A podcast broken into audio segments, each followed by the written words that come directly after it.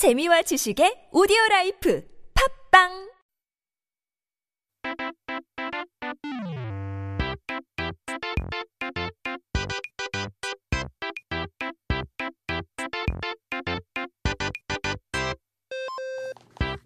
We're back with our Korean dictionary. 오늘의 단어는 과연 뭘까요? 사진을 한번 펼쳐 보아서 we gotta check out our first word of the day. 바로 차례 인데요. 한국은 유교가 시작된 중국보다 더 유교를 더 잘 지키는 나라예요. 이제는 뭐 오히려 중국에서 이 어, 유교 문화를 배우려고 한국으로 오는 경우도 많다고 하는데요. Now, Korea is well known as a country that keeps up the discipline of Confucianism. More than China, although it did start in China, but now people come from China to Korea to learn all about it. 이제 어른들을 공경하고 부모님을 잘 모시고 하는 것들이 당연한 것 같지만 원래는 유교에서 가르치는 핵심적인 내용 중 일부였죠. Some of the core values of Confucianism is to respect your elders and treat your parents well. It's the whole filial piety, which sounds very obvious now, but it was the, once again, core value back then. 어른들 공경하는 것에서는 이제 돌아가신 조상님을 공경하는 것도 있어서 지금도 어, 설이나 추석 같은 명절에는 차례를 지내는데요.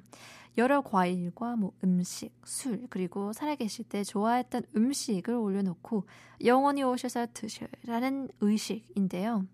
Among respecting elders, it also includes paying respects to your ancestors. Therefore, even quite a few people of Korean uh, descent would do this ritual called 차례.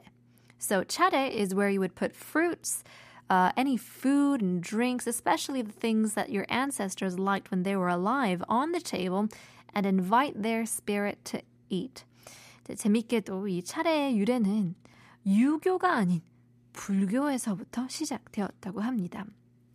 Interestingly enough, this custom actually started from Buddhism, not Confucianism. 원래는 조상님이 아닌 부처님께 드리는 것이 차례였는데요.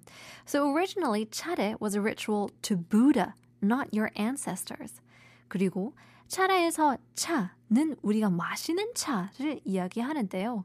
이 또한 차례가 원래는 음식이 아닌 차만 간단하게 올려놓고 예절을 다해서 공예하는 데에서 왔다고 합니다. So from 차 uh, the cha from chare means tea that we drink. So chare back then wasn't anything big or fanciful at the start. It was just to simply serve tea to the table and pray with respect. 그러다가 이제 부처님이 아닌 조상님께 차를 정성껏 공양한다고 해서 차례가 되었는데요. Then it expanded into serving ancestors and not the Buddhist monks. 그런데 조선시대 임진왜란 당시 전쟁으로 국가 경제가 어려워지고 차를 담는 도자기를 굽는 장인들이 일본으로 잡혀가자 차 또한 비싸졌는데요.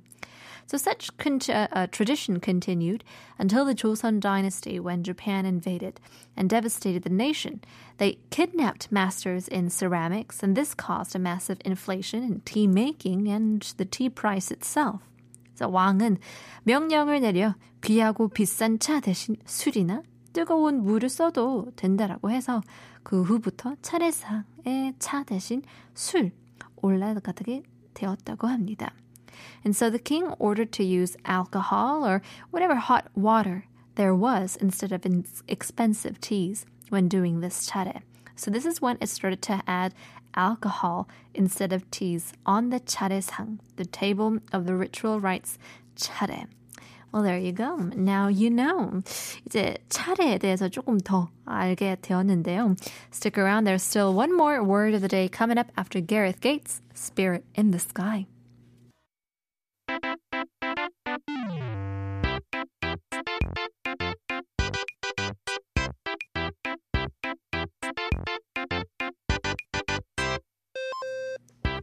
Time to take a look at our second word of the day. 오늘의 두 번째 단어는 바로 보라색인데요.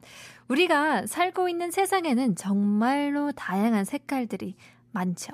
그리고 색깔마다 딱 알맞는 단어들이 있어서 이 단어들에도 이제 어원이 있다고는 생각하기 힘들죠.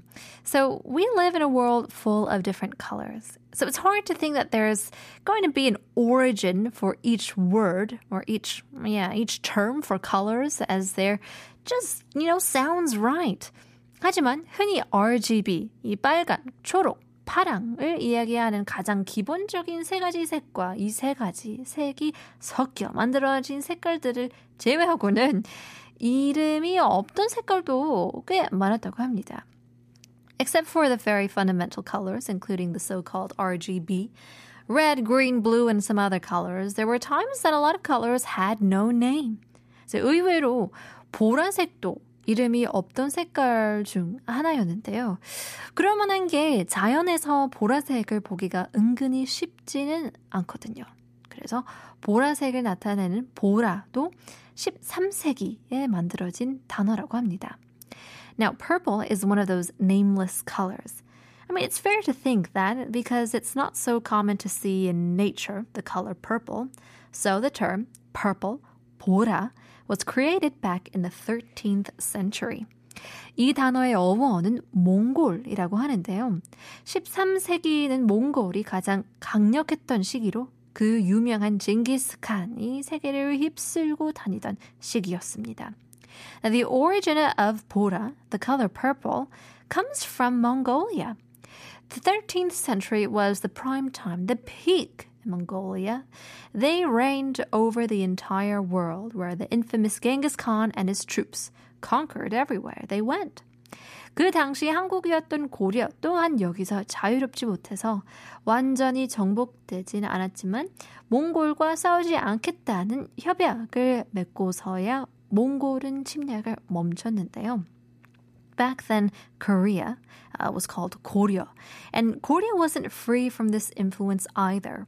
Now, although Goryeo wasn't completely conquered, Mongolia only stopped invading Goryeo because they made a pact that they would not fight against Mongolia.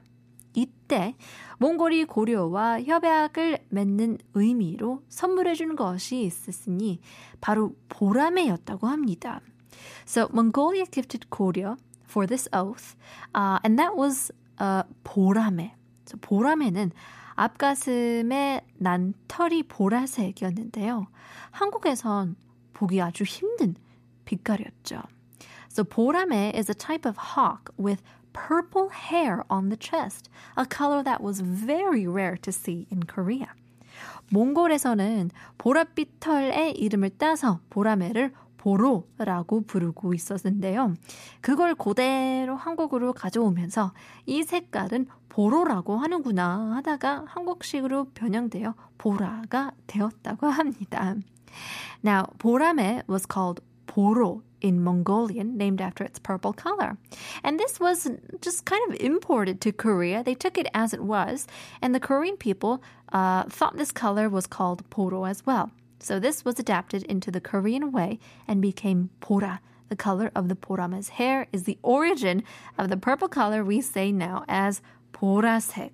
이렇게 해서 보라매의 털 색깔을 나타내는 보라색이 우리가 지금 사용하고 있는 보라색이라는 색깔의 어원이라고 합니다. and now you know where the color purple comes from in Korea. Here's Hanmi, 보랏빛 밤.